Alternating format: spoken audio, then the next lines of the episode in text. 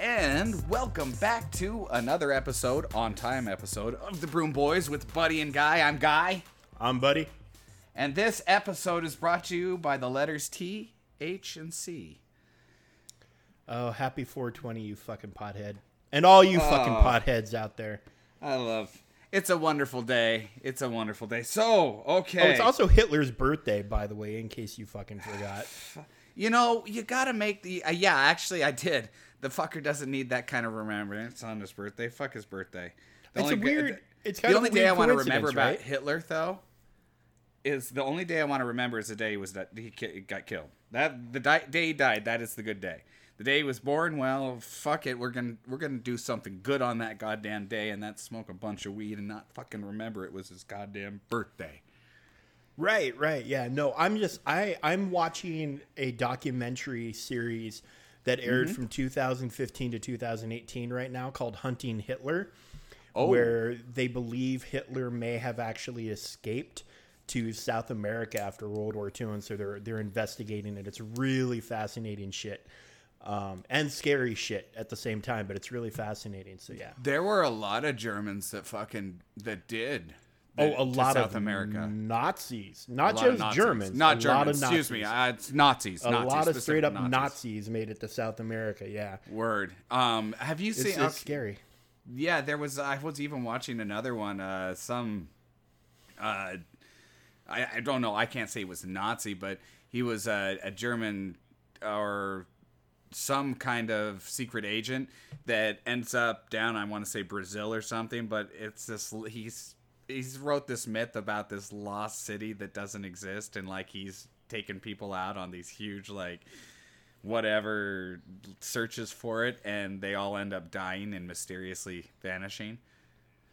Yeah. I've never heard of this. Okay, Yeah, I I'll have to look it up a little bit more. I'll find it for you. It was it's it's crazy, crazy shit. Anyway, sorry, but yeah, fuck it, fuck him. well, well, yeah. Fuck So Hitler. we're but we're fucking here to talk Star Wars, not not anything else, right? Word. Um, Hell how, yeah. how are you doing with uh, we got with, some- with COVID nineteen?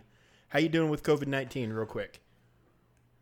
Mm, you know, not bad.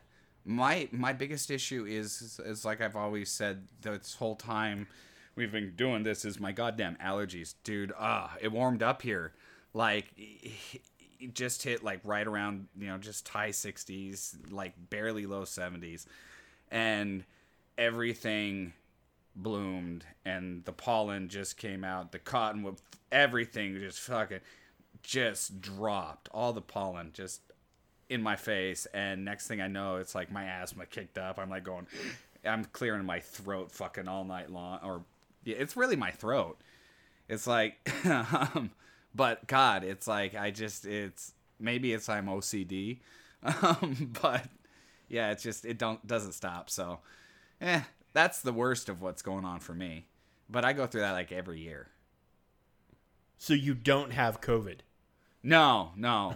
I mean i don't have a fever or any of the other symptoms.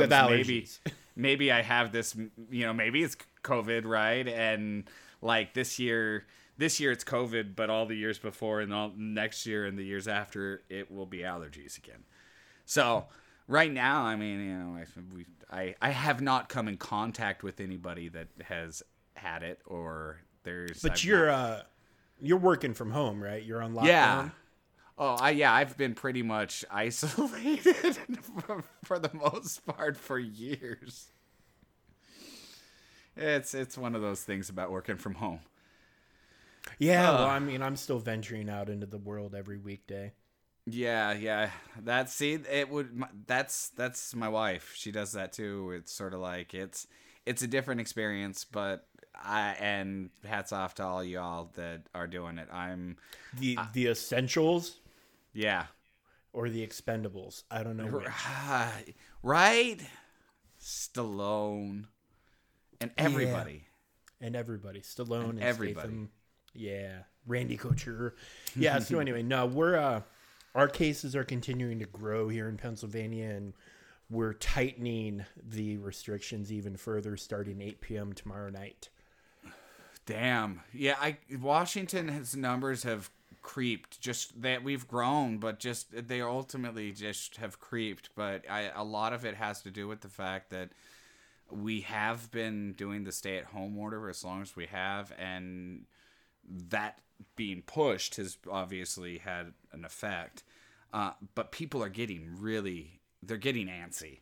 I, and I, I get it because I, I was totally there after a certain amount of time of when I first started working from home and doing that.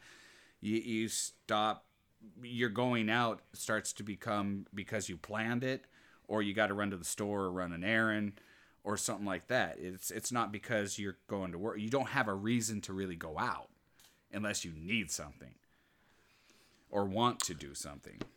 Yeah, well, I mean, there's nothing much to do.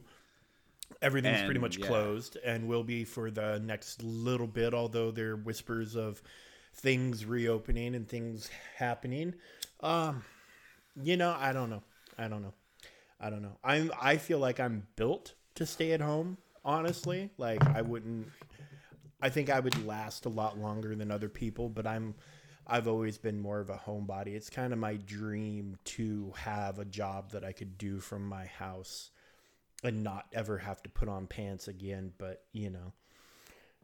That's why we're trying to podcast, right? You don't need pants Absolutely. That would be that would be the dream right there. And and I can guarantee people if you want us never to put on pants again, like you should support our dream Yeah, just listen. Just listen and, and tell your and friends. tell people Because. I don't want to wear pants. force them Buddy, to listen. Buddy doesn't want to wear pants. Guy doesn't wear pants half the time. There you go. I don't want to wear them the other half of the time. Well, so so that was a little bit of non Star Wars news. We're gonna we'll launch into the into the actual Star Wars news right here. Uh, pants off with Buddy and Guy. That's ooh, right. we're that's trademarked. Nobody steal that. That's our next podcast name. Um, so Ah, we that's- have that's we have a dream. lot of we have a lot of rumors instead of instead of straight up news. But there is a little straight up news, and then there's some contradictory stuff that has come down the line since we last gathered.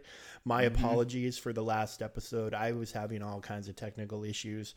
Um, so hats off to or pants off to Guy for carrying the load.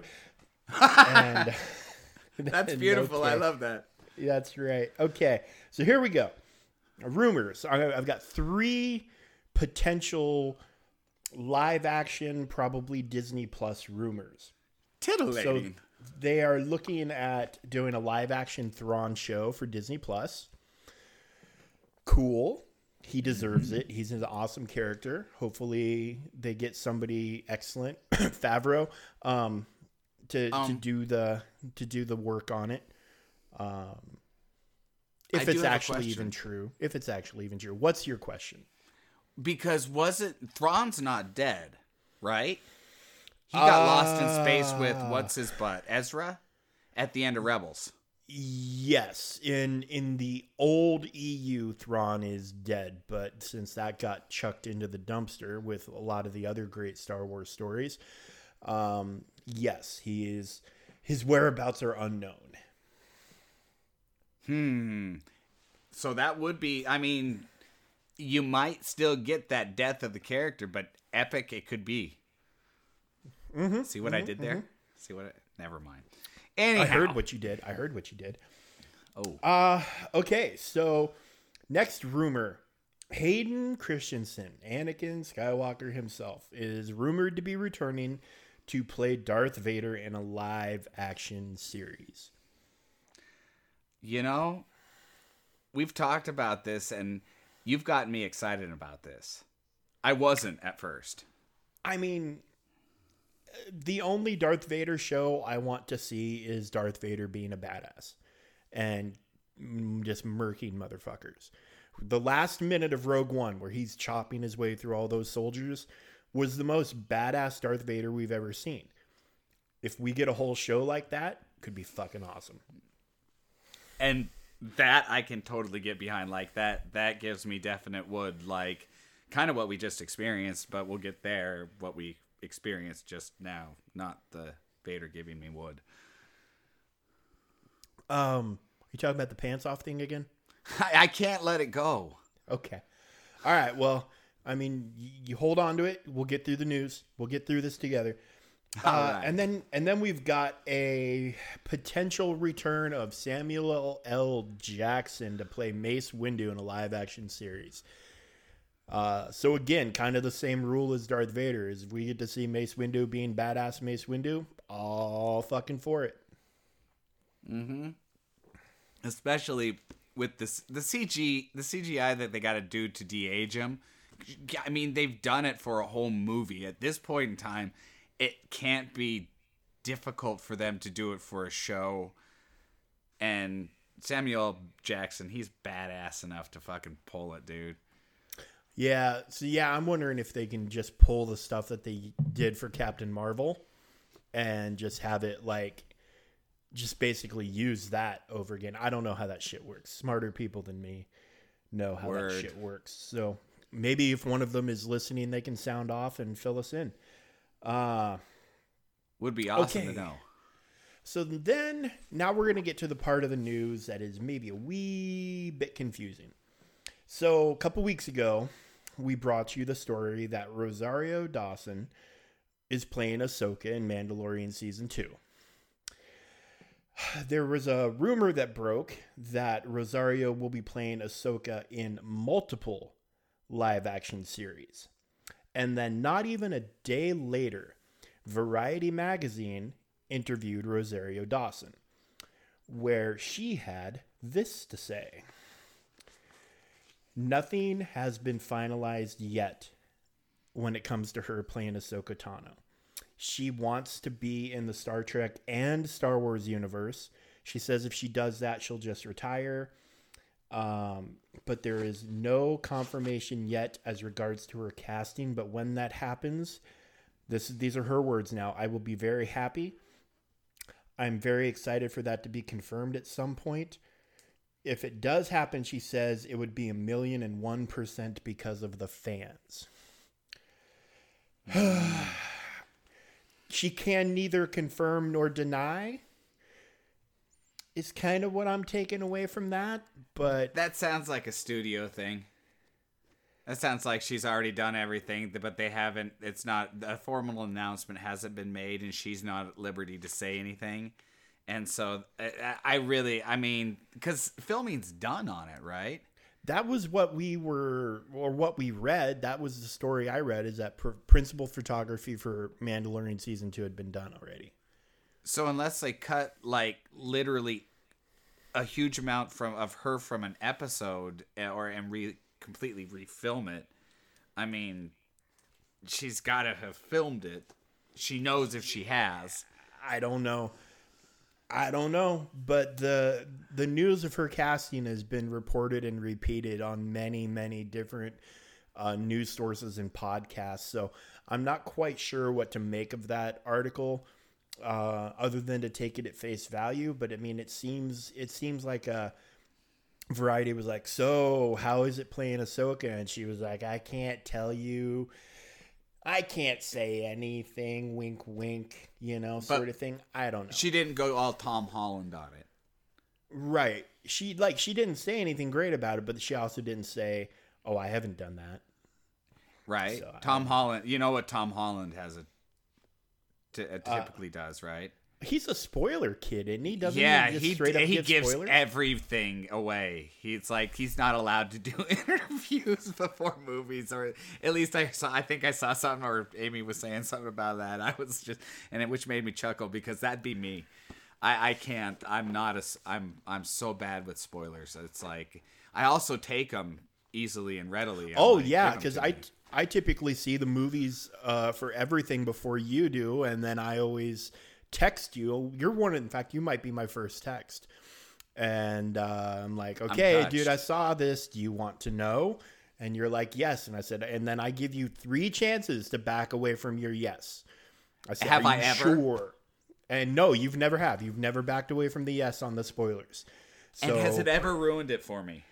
uh, I don't know. You'll have to answer that. No. I don't think so. I don't feel like it has. I've always gone. I've always seen the movies. I've always had my, you know, we we both have our own opinions on great high moments, low moments, all those different things. But eh, the nice part is we generally agree, whether even if it's for different reasons. Um, that's why I think that that is happy for me. Um, but it's Although, like, although I will, I will say, on occasion, when giving you spoilers, I have held stuff back that was so big and cool, you deserved to see it as a virgin. Like True. you deserve to not have it spoiled. and I can only appreciate that because there I can I I do. I know the moments. It's like there have been moments where I've gone oh damn you didn't tell me that. And it's like and I was like and I don't even actually say that because obviously the, I'm I'm not dumb enough to be like well why the fuck didn't you tell me? I know why. Because it was fucking awesome. And I and that was a, that mm, those moments just Those like moments. just like the freaking oh the show today but we'll get there. I keep We're, going we're back to almost that. there. I'm so we are excited almost about it. there. We are almost Oh. there, my friend. We are almost there. And in case you haven't any clue what we're talking about, the first of the last four episodes of the Clone Wars animated series debuted yesterday on Disney Plus, beginning the siege of Mandalore. And if you watched it, and I hope you did, I don't know why you're listening to us if you didn't. Holy Pause it. Go fuck. watch it. Fuck. Yeah, Oh, pause it. Do it. Go watch it. Come back. Holy Uh, shit. But the last bit of news that I have, and I know you have a little something for us too, Mm-hmm. uh, is we know that Cassian Andor is going to be getting his own show. Cassian Andor from the movie Rogue One. Of course, we saw him die with Jyn Erso uh, at the end of the movie. But he's getting his own show, prequel to Rogue One. Awesome, all for it. that. Dude, if they haven't seen Rogue One, they're not. What the fuck? Just fuck off. Just fuck off. I mean, seriously. Sorry. Okay. And didn't we just five minutes ago talk about badass Darth Vader at the end of Rogue One? Where is your spoiler shit for that, huh? Huh? Huh? Um, Fuck off. All right. right, so anyway, back to Cassian Andor. Still, uh, we are two casting. It sounds like it's confirmed. Two confirmed Mm-hmm. castings of Mister Stellan fucking Skarsgård and somebody named Kyle Soller. Scar, know. I don't know who Kyle Soller is, but I'm a massive Skarsgård fan. So Oh, I'm very fucking excited. And if you don't know who Stellan Skarsgård is, I promise you, you know who he is. That's Right. thing. He's been in Like, so many goddamn He's movies. He's been in movies forever, and he's just a legendary actor. Um, I mean, he's been in how many of the Marvel movies? One, two, three, four, five. At least five, of the Marvel movies. Um, That's the professor. I mean, he Yes, was in playing- Thor, Avengers, Avengers he was 2. Thor, Thor, Thor one, Thor 2 Mm-hmm. uh, Avengers, and he was uh, what, Captain America? Which wasn't he in one of those? No, he wasn't in that No? one, but yeah, he was briefly in in the in Avengers too. Um, Okay. Doctor Selvig, Eric Selvig. Um, yeah. you'll you know who he is, and he was like, oh God, what else has he been in over his career? Hunt for Red October. He was the captain of the sub of the Russian sub hunting the Red October. God, I can't even fucking. He's been in a million fucking things. He's a tremendous actor. I have no idea who this Kyle Soller guy is. Um, Me neither. I'm absolutely. I wish I did. I maybe it. maybe I should have taken a minute to research who he is and what he's done. Um, but hey, if they're casting him, he must be good, right? I, I have not been unhappy with the huge amount of the Disney plus like the Mandalorian's casting. So if either you know Favreau or uh, uh, what's his name Filoni. uh, Filoni are involved, then I'm I trust it.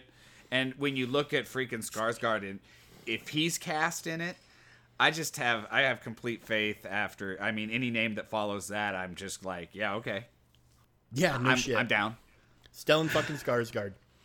All right. So that's it for my portion of the news. What have you got for us? What's your special little treat? High Republic The Jedi's were announced and released. If you guys hadn't seen it, if you've seen the article and read it, then this was just going to be kind of a recap. And I, there's just some questions and some stuff that I noticed when I was going through the whole article that, you know, that I'll, I'll kind of bring up. Not not big points, not big anythings, but just like little little, I don't know, nuggets that made me kind of just happy or semi excited about this stuff. Anyway, Okay, so High High Republic Jedi. So these are Jedi Yep. that are going to be in the the Project Luminous books. Am I am I correct? Okay. absolutely. Okay, I just wanted to make sure we were on the same same page, same playing Right. field. Absolutely, and and Okay. I think where I'm going to start is one of the least described Jedi on the list that they gave us. Excuse me. Okay, Um, I'm I'm gonna That's- find this list and follow Okay. along. perfect. Um, and it, that's and it's going to be out of order for what anybody's going through if they're going through the list with us. I'm going to jump, but this is this is my list to kind of this is the first guy just because not much is is given on him, and his name's Lodar Greatstorm. Um, he's a Twi'lek, one of the best teachers, has a sense of humor, and kind of has this thing where every every moment is a lesson or a chance to better yourself, and he he enjoys bettering obviously himself and everybody around him, especially his Padawans. That's really kind of all they say, other than I think uh, he's he's strong and wise.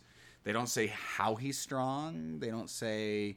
I mean, wise obviously is a good thing. He's he's they don't, but they don't go over what kind what his position in the order is. Obviously, one of the best teachers. He's in my mind higher up, potentially on the council, something like that. But they don't really explain it. One of the things I think that's interesting to think about, though, is if he's also one of the older Jedi, this dude probably is really intimate, or at least knows Yoda in a in a heavy capacity. So, Oh, Yoda might have even been his teacher at one point. right exactly which which is part of the part part of what intrigues me about about his character so but that's really all they get i'm uh, I don't mind the Lodar part or Lodor part of his It's name. load but- in. Actually, it's load in. Oh, is it load in? Oh, I apologize. Load in. Yeah, load in. I Great guess I, I wrote that wrong when I did this. Uh, I, I'm I- looking. I'm looking at his picture. Yeah, His golden robes and white dress thingy, and he's got a yellow lightsaber. Yeah, yeah, the yellow lightsaber, gold lightsaber, yellow lightsaber, but he was kind of always a more of in my mind maybe a sentinel, a protector of the order kind of guy because that's a sentinel or is the sentinel the one that's more like the guardian of the people? I thought that was the guardian. Anyway, that's not like they actually use the classes, right? I don't know. I'm seeing a lot of blue lightsabers.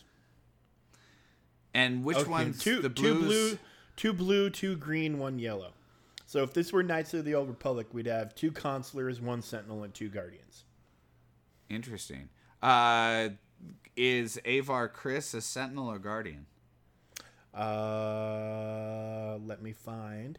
Very first one. Avar Kriss would be a consular if you wanted to go by the Knights of the Old Republic coloring Is- code system for the lightsaber. Stellan crystals.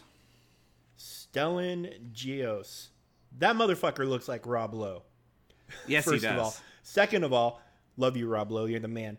Um, his lightsaber is blue and it's got a cross guard, almost like a Scottish claymore. It's kind of cool looking. Yeah, check it out. Actually, if you combine his his hilt with Avar Kriss's hilt, you actually get a Scottish Claymore's. Because uh, look at hers. Hers is like Hers a is really long. Hers is really long. Yeah. Yeah, and like his has the cross guard. Together, they're like a fucking straight up Claymore. Well, according to you can't see all of his because part of his is behind his body. So his Truth. could be his could be super long too. But yeah, it's, he's got an interesting little cross guard going on there. Um. Um, Anyway, but yeah, so, so he's a he's a blue guardian right there.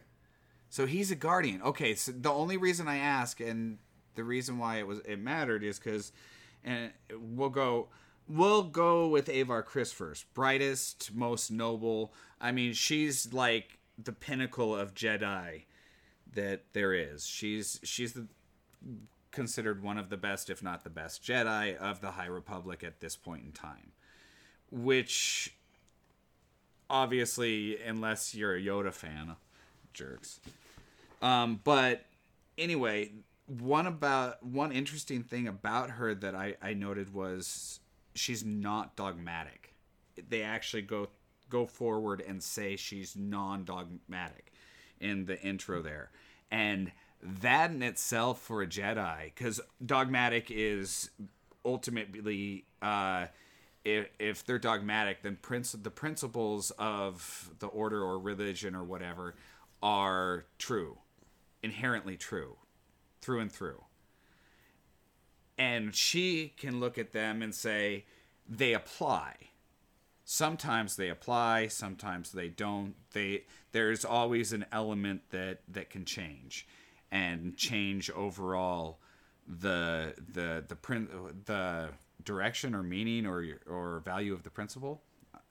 Anyway, um but she always sees the positive in situations and puts others before herself always, which to me seemed like the guardian, right?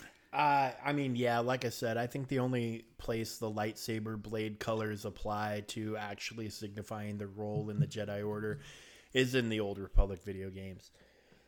Agreed. I don't. I don't think it applies anywhere else. In fact, I can't think of a single source material that uh, that has that sort of um, connotation to it.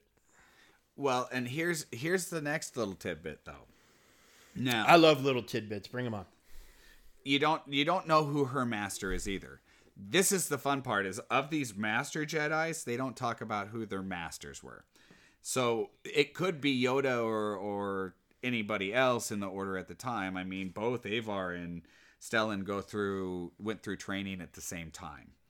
Um, Stellan Gios is another master. He's optimistic, was a pupil with Avar, like I said. Uh, he's another powerhouse of the order uh, again very noble and often does uh, doesn't get to work with Kriss because they're off on different missions or whatnot. But I guess when they team up, they are like the team. They are the, the A team. They they get shit done. It's like uh, Obi and Qui Gon, or when you need when you need it to go right, Ob- Obi and Anakin. When you had that, those were the guys to call. Um, Mason, Yoda, or I don't know. Anyway, but you get it right. Do do do do do do do do do do. That's the A Team theme. If you grew Dude, up could the- Yoda in be the 80s. Hannibal Yoda is absolutely Hannibal. with the fucking cigar? Absolutely, Yoda is. Oh Hannibal. my god, that would be like I would, uh, like a Star Wars A Team poster that was. Oh, I would be in heaven. All right, so so obviously, obviously, Mace Windu would be B.A. Baracus, right? Yeah. Uh, who would be Howling Mad Murdock? Ooh, Murdock. Now the question is, do they all have to be Jedi? Because if not, then you throw Han in there. Yes, yes, yes. No, we have to go Jedi. We have to go Jedi. Okay, have to go Jedi. Then if we have to go Jedi, it now and we're not, we're do they all have to be from the same time period? Uh, no, no, no. Just pull pull it from wherever. Assemble your your Jedi A team from wherever you want to assemble the Jedi A team from. Okay, then I'm gonna go with. We'll go with Face S Obi. Obi Wan is is Templeton Face Man Peck. Okay. No, I mean not Face. Excuse me, Murdock. Murdock. The the pilot. Obi Wan is Murdock. Yeah, I'm going. With, oh, what do you Obi Wan was a horrible pilot, dude. He hated flying. Oh, that, you got a point. And see, Luke would be the better flyer and better choice there then. Well, I would honestly put Anakin as Howling Mad Murdock. Oh. You know what you see? You get what I'm saying there? Yeah. And Obi Wan So- would be would be Peck if I had to if I had to to go that route. I would say Obi Wan would be Face Man Peck. You know, I could see that. And then oh man. So who would you have as? Um, wait. Let's see. So that no, that's everybody. That's all right? four of them. That's all, That's four, all of four them. Yeah, it's just the four of them. Oh man. See, Do, there's do, so do, many you could do. Do do Eh, do. Now, now I'm like, oh, but which one's MacGyver? Eh, Now, anyway, or Matlock. Um. Uh, anyway, wanna back to those inferior shows Republic. in the presence of A Team. I mean, excuse me. All right, back to oh wait, back hold, to the hold on, hold on, hold on, hold on, Yeah. hold on, hold on. I just had a Okay. crazy random thought flow through my head. Okay, so you may or may not remember that A Team was remade into a movie some years ago, right? I do. So Hannibal was played by Liam Neeson. Who else did Liam Neeson play? Qui Gon Jinn, motherfucker. Oh, okay. I thought I was thinking in the A team. He is. I was like, he played two roles. He played Le- he played Hannibal in the A Team. He played Qui Gon Jinn in Star Wars. There's your fucking Hannibal right there. Is Liam Neeson or Qui Gon? Dude, it would be good. It would be beautiful. It's a little on the nose, but I mean, fuck it, right? Yeah, right in right in the ass. Right in the a hole, right in the poop chute. Do Anyway, it. back back to your list. Back to your list. back to the list. So Stellan we Gios. have we have an episode of Clone Wars to talk about. So yes, yeah, and we promised that this one was going to be an episode to a remember and b get through because it's going to be long. We have a lot of time to go over and catch up. Anyway, um, Stellan Gios. Again, big powerhouse. When, uh, but and like I said, they when they do team up, him and Avar Kriss are like, they are the people, uh, the A team. Um, now, it I, I had to fight the urge to do the theme song again right there. I know. You're welcome. Um, everybody heard it. It's okay. They heard it.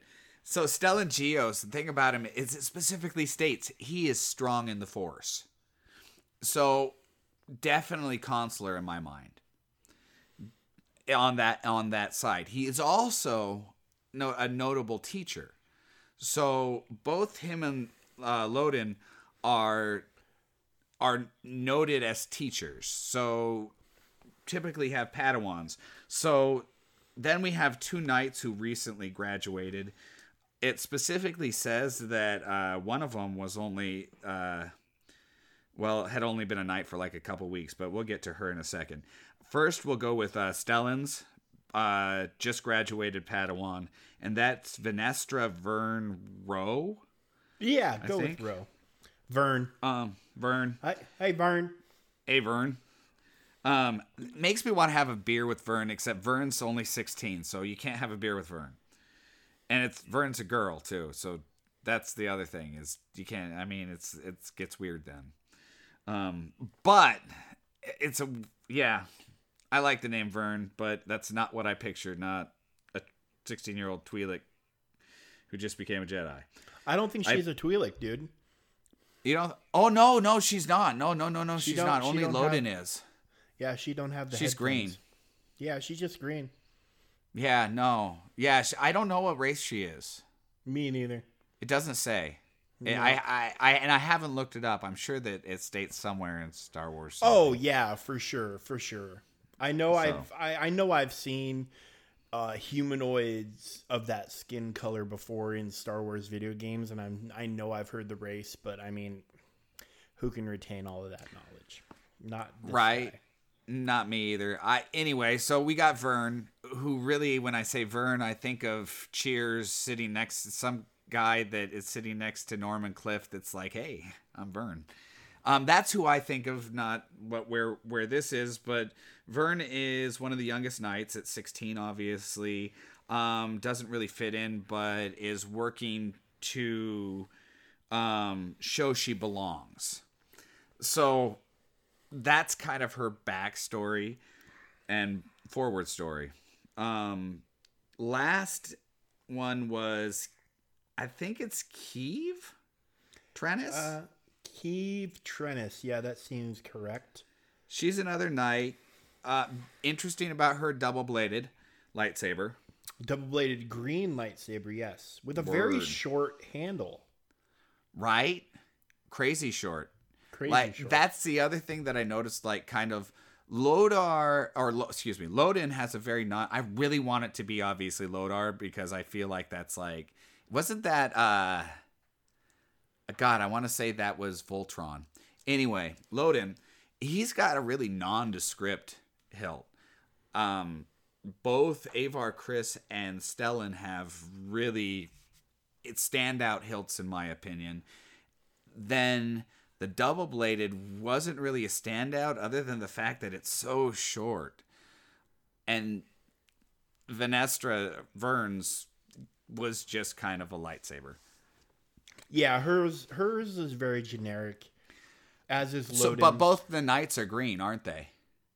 Uh, well, Vern and uh, Av- Vern and Avar and Avar and Avar and and Kiev are green. Loden is yellow. Uh, Oh. Stellan and Vern are blue. and Stellan and Vern. Stellan was Vern's master. Yes. Which means it's possible Avar was Keeve's master if you go by the lightsaber kind of thing. But again, it could be Uh, Loden's. well, I mean it. It does say that Or Kiev is awestruck by Kriss, by Avar.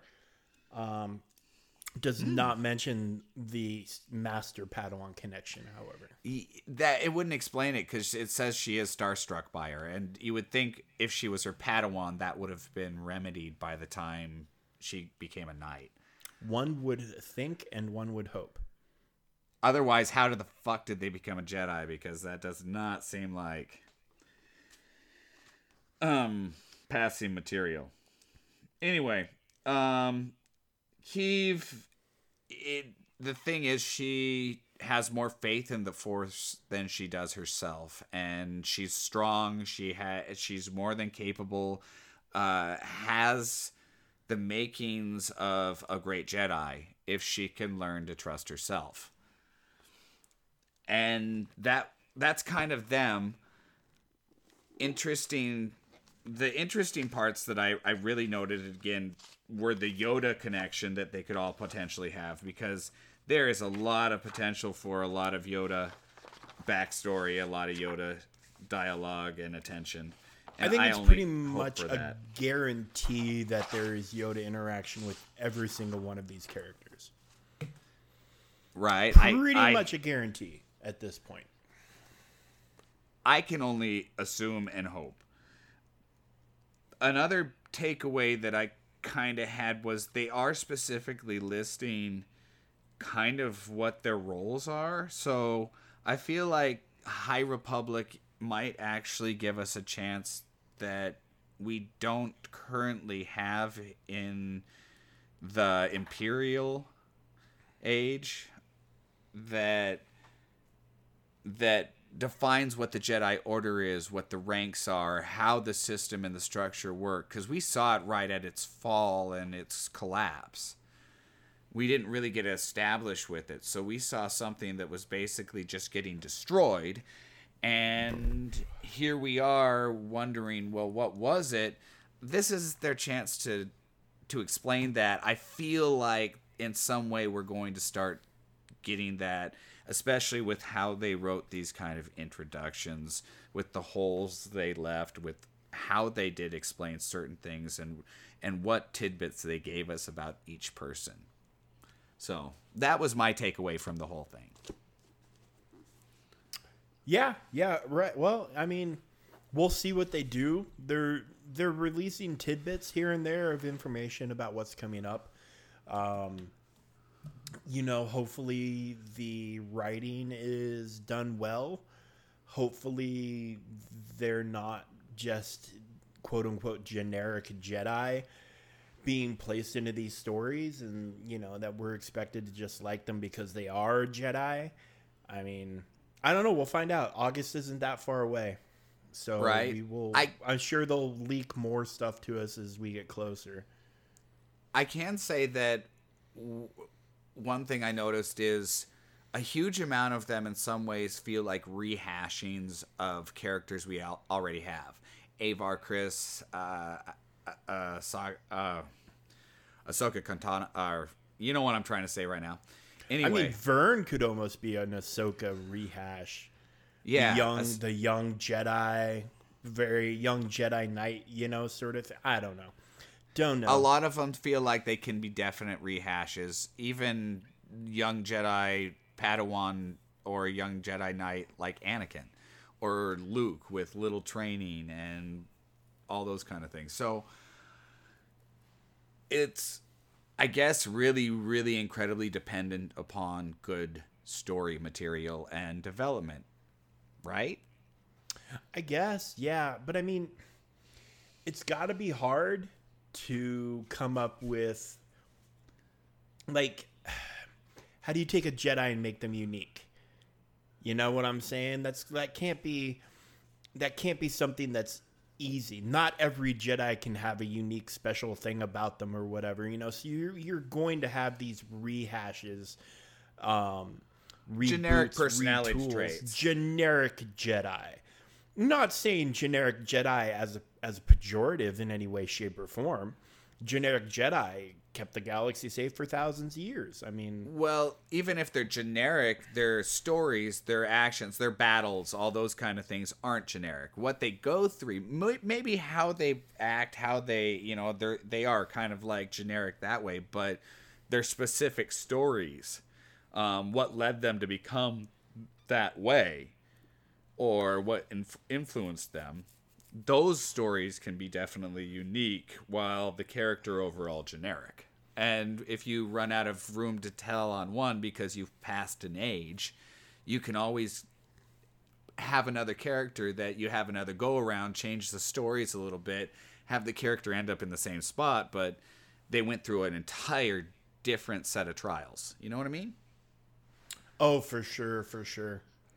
Um, what else do you got on these uh, on these five Jedi? Uh, you know, Nothing. not not much. I mean, I feel like that's right. I've kind of tapped out now. All right. Well, that's enough of those motherfuckers. Let Let's us get to the real good stuff. to the real reason we are here recording this podcast, and that is Mandalorian. What the hell, Mandalorian? that is Clone Wars. It has everything to do with Mandalore, though, so you know you can see where the It mistake does. came in. Uh, Clone Wars season seven, episode nine. Old friends not forgotten. Uh, beginning Part of one. the siege of Mandalore. Uh, is it a part episode one? It was like yeah, part one episode. It's like it actually. Fl- oh god, dude! From that opening well, crawl. I don't know. We'll see. We'll see if next week's episode gets its own unique title. But old friends not forgotten. Um, holy fuck! They outdid. This might be the best episode of the Clone Wars series ever. And Did I they say that game or what? having seen every episode. Uh, they told a story and they wrote a story for this episode that was deep and emotional and It like- hit you in all the happy spots, it man. hits you in hits you in a lot of different spots yeah Oh wow! um, and I it just there was something about the quality of this episode that seemed above and beyond any of the other episodes that they've ever done. Uh, from from Chills, man. like what what guy there was saying. The the intro we had a Lucasfilms limited production, which makes me wonder if this was done by somebody different, or if if bigger hands were involved in something of this magnitude. I I heard it was uh what was it? Phil Filioni. Dave? Filoni, he's Filoni, Filoni? Dave Okay. Filoni. Yeah, Filoni. he's been the guy behind Clone Wars and and Rebels and all that. Eh, Yeah, his name is attached to it. At least I've seen so many times. So oh, his his name is attached to a lot of stuff. Him and I think him and Favreau are the main driving creative geniuses behind Star Wars today. Um, Which But- again, if if Kathleen Kennedy's giving those, on like if she's allowing like them to do these things it it, it makes me wonder how much creative control she's given to them and if she might not be a passing the torch or deciding to do a different direction which is positive. Yeah, but no, but I mean, do you do you see where I'm coming from? With them putting a Lucasfilm limited production at the front and then having the Clone Wars logo come up like the traditional Star Wars logo. You know, it said Clone mm-hmm. War, you know, and wrapped and everything and in red, and then having the actual Star red. Wars fanfare play. Like it feels like this was handled at a higher level It- than the rest of the Clone Wars series was handled. Agreed. It feels like this is what they all led up to. Everything is obviously backstory to what's going to occur now and throughout the remaining four episodes, but it feels like this could almost be a standalone production. Like you can skip everything before it and watch this four arc like a movie and not need the story before it, not need the you'll know the story after it, but or that happen. We'll get that. That's that. Wow. I just feel like that this is like almost a, to them a theatrical production, kind of like the introduction to the Clone Wars was the movie. The out is the equivalent of a movie. Well, I know there is already petitioning from fans to have the Siege of Mandalore episodes brought to the big screen. Uh, probably not going to happen in this current COVID 19 environment, but uh, I wholeheartedly support that, that feeling that this feels Release a movie. theatrical, feels big, feels Yeah. like it's something that you could go to a theater and watch. Mm-hmm. Uh, so we get we get through the opening like again, Lucasfilm Limited, Star Wars, more traditional Star Wars logo, traditional Star Wars fanfare, and then we get our our narrator filling us in. The red uh, crawl, though, can I ask you about that really quick? Did that Yeah. just, did that give you chills, dude? When you saw that come up after, because I saw the Lucasfilm limited production, I was like, the fuck is that? And then the Clone Wars, not in gold, but in red, and I was like, damn. Well, the red usually means something bad's about to happen. Um, I didn't particularly get any chills, but I was watch. I was looking and I was like, they went all out. Was the feeling that I got from that is that like they they know that they have something special on their hands and they're they're doing everything that they can possibly think of to let us know that hey, what you're about to see is something special. Yeah. That's that was my feeling. No, necess- not necessarily any chills. Um, they created I- a huge amount of anticipation for me. yes. Well, where I got chills was during the opening narration because they're like, you know, the separatist armies are attacking all across the galaxy, and and we've seen Jedi Knights forced to forced to launch out to defend these colonies, and then we see Plo Koon, and we see Aayla Secura, and we know that these guys, that literally is showing us these Jedi going to the places where they're going to be betrayed by their clones and killed in this pre in this intro narration about what's going on with the war. Oh yeah, right. That gives you that should give you a little bit of chills. oh, Especially dude, that you was. see you see Plo flying the starfighter, and you remember his starfighter gets destroyed, and you see Secura, Secura leading troops through the the jungle, and that's and she gets gunned down by her troops in the jungle. I mean, yeah, like almost putting them like moments before their death. Even it kind of yeah.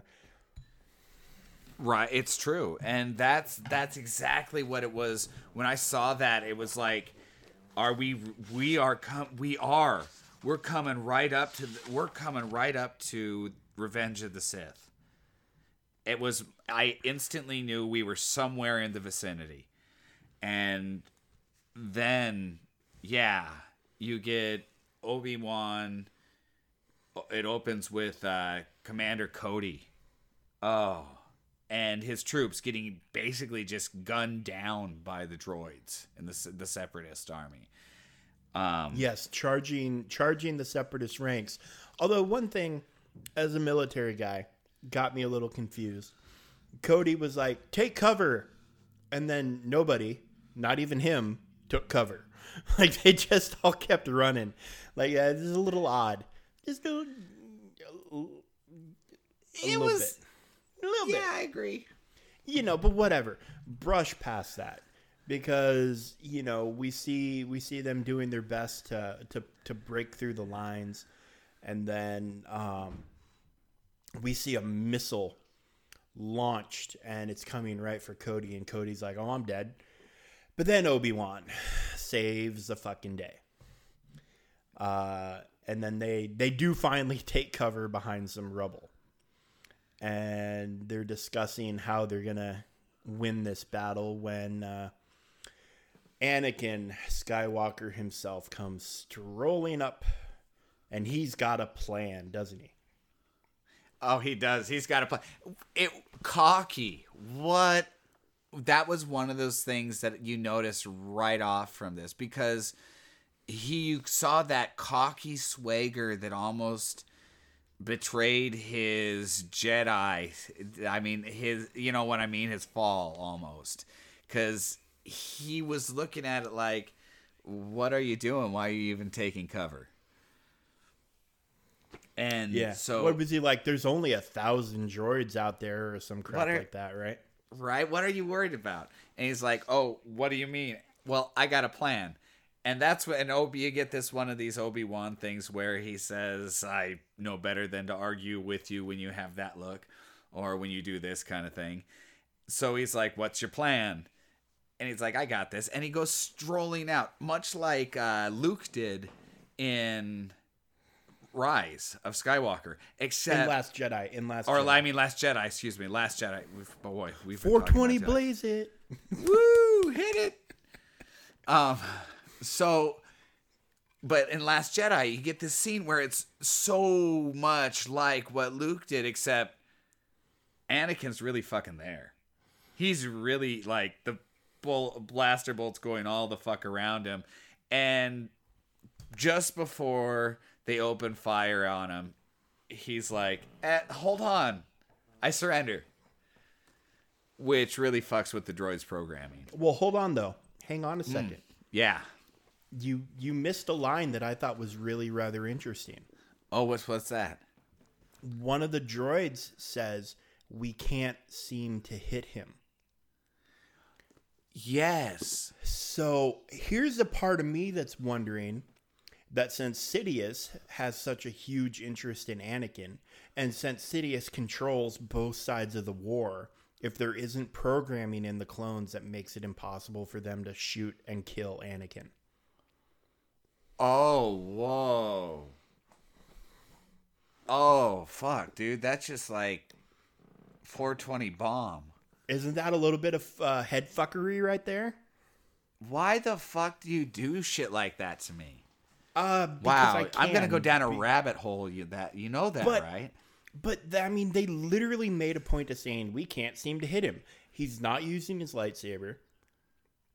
He's He not doesn't using seem to the be using the force. right. He's not using the force in any way that we can see or tell. He did. And You do see him kind of move to the side real quick. And shots are coming in at him, but like, not really. So I'm wondering deep down if they're because I mean, it's a war. That's there's badass no trickery. there's no guarantee that Anakin is going to live through this war. Like you can't guarantee that. Like Oh, the yeah, ship you can. on can be destroyed. But know? that gets you the back to the the clones and the chips in their heads. Chips and droids, chips and clones. well, right, but It no, is but that a one hundred percent controlled war. Without without there being some sort of safety net built in for Anakin, there's no way you could guarantee that he would live through the war. I think Sidious built in a safety net for him. I think that's completely what he did with the chips and the I mean he's he literally has control of every individual movement in that war. Yeah. So anyway, that's a little theory. If you uh, if you agree with that theory or disagree or want to talk about that theory, hit us up on social media. Uh, Broom Boys on Facebook and at Buddy underscore Guy on Twitter, and we can chit chat about this till the fucking sun goes down. Anyway, moving along. He surrenders. And, you know, the droids are like, oh, thank God, you know, and like, hold your fire. He's surrendering. And then um, we get a little. droid. Well, hold on, but we get a little peek first. Off to the side, we see a very familiar periscope looking thing, and it's it's R two D two is spying on the goings on. Um, and then he rolls yeah. under the bridge, and we see a bunch of uh, ARC troopers under the command of Captain Rex hanging out underneath. And he's like, R2, what's going on? And R2 beeps at him and says, Babe, just says, just hang out for just another minute. We're almost there. We're almost ready. And, you know, Rex passes that on to the rest of the clone troopers. Um, Who And have then- an opinion about that? If you yeah, listen. they're yeah, they're a little grumbly about it, but you know, they're they're good soldiers, so they uh so they listen. I love this show. But then that's when the tactical droid comes rolling up. and here is when we get even more shades of The Last Jedi. Because the tactical droid says, What the hell is going on? Well, this Jedi Knight's surrendering. And he says, Are you kidding me? Train every gun on him and fire. That is very much like with the whole Kylo Ren. I want every gun we have to point at Luke Skywalker And fire. and fire. And right, and this is oh god, and th- how far away do you think Anakin was standing from the tactical droid? 100 feet, give or take. Good, right? Yeah, good ways. And he just force yanks him a hundred feet, And lops his head off. dude. And then that's when Rex and the troopers come swarming in, and we see the the battle turn, and uh, the Republicans. You had to know at this point in time we were in for some good fucking shit. Like you I already anticipated it, but at this point in time seeing him do that with the force, I knew we were in for so much more in this episode.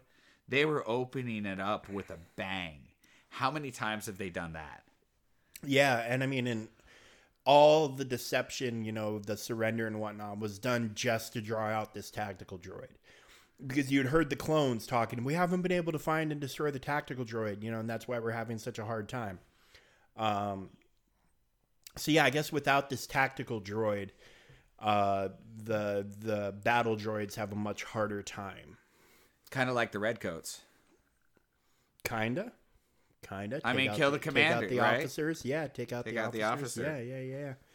Uh so then Anakin and Obi Wan reunite, and they get a a hail, a communication, uh, saying. You have an urgent communication. We had a password called uh, Fulcrum passed down. And Anakin goes, Oh, it must be Saw Gerrera on Onderon. And he's like, No, uh, you should probably come to the ship and hear this in person. So Which they is not would- the first time we've heard fulcrum. Fulcrum was used in Rebels. yes, yes, it was. Um, That's also with her the markings too. I'm just saying. I mean, you see the development of that. Where that yeah, came from well, the history and I mean, that. you know, and then Saw Gerrera, of course, from uh, we saw him in Rogue One, played by Forest Whitaker. Uh, Mm. Important rebel commander for the uh, for the period between Revenge of the Sith and A New Hope. He dies right before A New Hope. You know, the Death Star blast on Jedha takes him out. Uh, Yep. so they get to the ship, and lo and behold, Anakin is brought face to face with Ahsoka via communication. And she says, Hey, there's something big going on. Uh, we want to invade Mandalore because we've located the renegade Sith Lord Maul. Uh, so they're like, oh shit, okay. And so Ahsoka and Bo Katan of the Mandalorians come on board. with a small escort of Mandalorian soldiers. And we get a face to face reuniting of uh, Ahsoka and Anakin. And you see R2 go scooting up, all excited to see Ahsoka. And I thought Ahsoka would like hug him, and instead she just like patted his, his dome, you know? She didn't really seem to show any emotion during any of this. She was kind of a cold fish during this whole thing. But she like must hardcore cold fish. While you see Anakin, what was interesting for me at this point in time was you see Anakin's mood completely change. He became yeah. bright and cheery. It, like literally, his emotion was guided, or his attitude and uh, and demeanor was influenced 100% by his emotions. Well, yeah, it was like uh, At this point, it in was time, like a controlled it. dad seeing his daughter. Oh, we're about to have a guest appearance. Mrs. Buddy has brought her husband uh, a beer. Say hi. Hello. Okay, she's a little shy.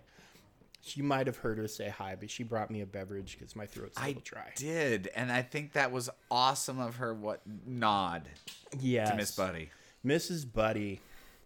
So anyway. Buddy. uh, that was our first live guest on this show. What do you know? Uh, we we should do that again with somebody, We really should. We really should. anybody really. I mean, I'm Um, not gonna be picky at this point in time. Somebody could say on our our one of our pages, Twitter or Facebook, I want to be on your show, and I'd be like, fuck, why not? Well, we actually no, that would be a cool little segment if we if we had a listener call in during a recording one time and we had a had a little three-way conversation going on. That could be a fun thing. Again, social media, this is what it's for. We're here to talk about Star Wars and to talk to you guys. So, uh, Please, if that is something us. that interests you, hit us up. Uh, Okay, so you know, Ahsoka playing cold and distant. Her and her and Bo Katan kind of filling Anakin and Obi Wan. Uh, and then Obi Wan goes, "Well, I need to talk to the Jedi Council about this because there's treaties in place and there's all sorts of politics involved. I can't say yes to this until I talk to them." interesting thing about this whole this whole scenario that's playing out was when it was Satine and and Obi. This was all very political and very driven along political lines and all this and right, wrong treaties, all those things. They were very, very, very. I mean, do you, I, that it was a long, many seasons ago. But anyway, it, so to see the difference between Bo Katan and Ahsoka and how they're dealing with the situation. She actually makes reference to that a couple times in the show. Uh, yeah, she says she brought up, you know, about the predecessor and uh, the predecessor, you know, um, Satine. Satine. Right. Yeah, you cared for her once, and he goes, "I did, and I still do, but I'm not going to let my emotion cloud my judgment." Um, so very Jedi answer right there. Uh, and Gonna talk to the council. I'm gonna go talk to the council. And so this is when we get Anakin and Ahsoka uh, have their little reunion, a little more proper solo reunion, and they go strolling together. And while they're walking, you see all of the clone troopers they encounter are stopping and saluting, uh, which I thought was really cool, and then made even better when when Ahsoka goes, they don't need to do that. I'm not a commander anymore. I'm not a Jedi. And he goes, no, it's they respect you, and the clones are all about loyalty. So speaking of which, I have a surprise for you. And they go, they go through a double door, and you see a large number of the 501st assembled, and they snap to when. Uh, when Ahsoka and Anakin come in, and you see that they have all painted their helmets to match Ahsoka's coloring and facial markings. Really fucking great. Really fucking cool. Really emotional moment. Oh my god. You just blew my mind. Oh fuck. Did you not oh. realize that? Did you not put No, no, no, two- no, no, no, no, no, no, no, no, no. Um, I'm, I apologize. I don't mean to be so excited and like cutty offy, but holy shit, what you were talking about earlier, uh, why they couldn't hit, hit Anakin, right? Okay, we're back to that. Okay. Okay, right? This is probably going right into what you were thinking and what you were going to talk about. They removed their chips so they could be loyal to Ahsoka.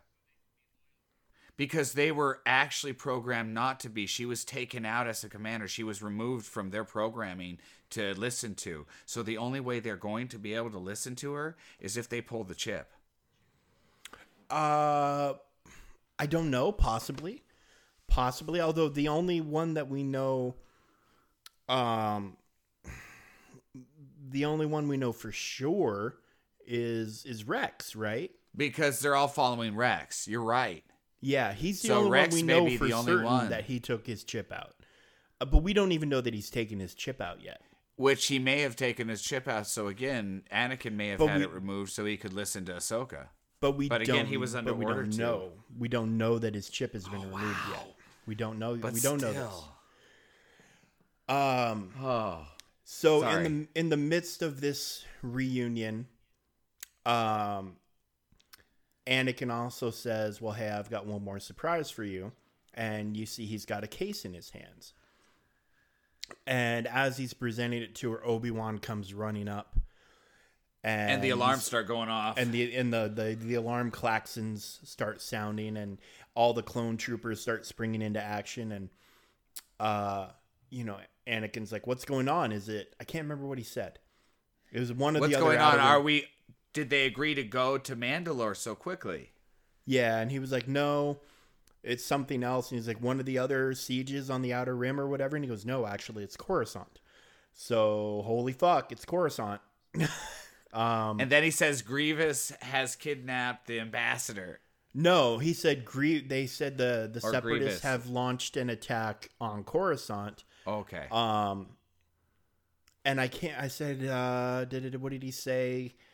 Uh Master Windu or what about the Chancellor? And he said Master Windu dispatched Shaak Ti to defend him, but she hasn't been heard from in a while. That's right. Yes. Oh. Uh, and then he said, "Well, we so we have to get to, we have to get to Coruscant." And Ahsoka's like, "What? Just like that? You're you're not going to help us out with Mandalore anymore?" And he goes, "We have to defend Coruscant. Like Coruscant's the heart of everything. We have to go. There's no option here. We have to go."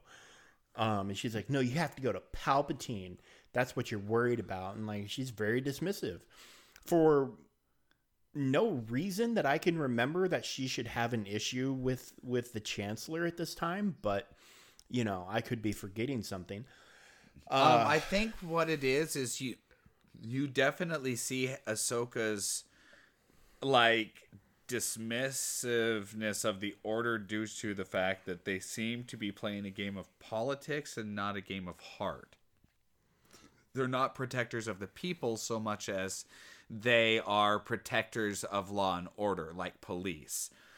Um, so, and that's what Ahsoka, the difference that she had and came to in I think her four episode arc that we saw with Trace and Rafa was she realized that being a Jedi wasn't about keeping law and order. It was about keeping people safe and protecting people from their own from harm, and whether it was self-inflicted or inflicted by those stronger than them.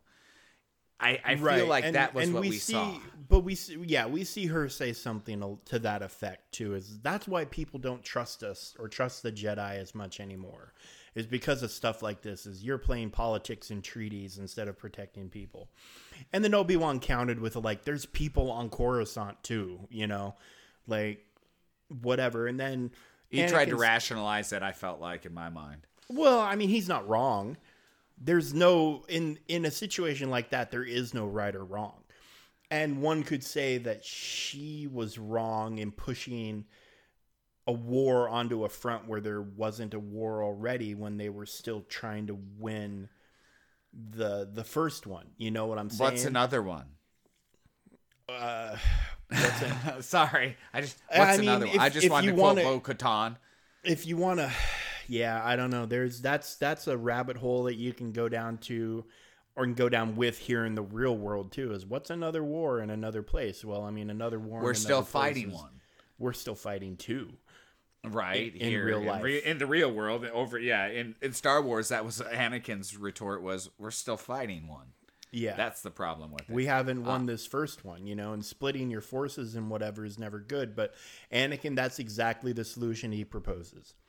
Is hey, let's Right. divide the 501st and send half of them with Ahsoka, and half of them back to uh, to Coruscant. And then Obi Wan's well, but she's not a member of the Jedi Order. They won't listen to her. And he goes, well, then let's promote Rex.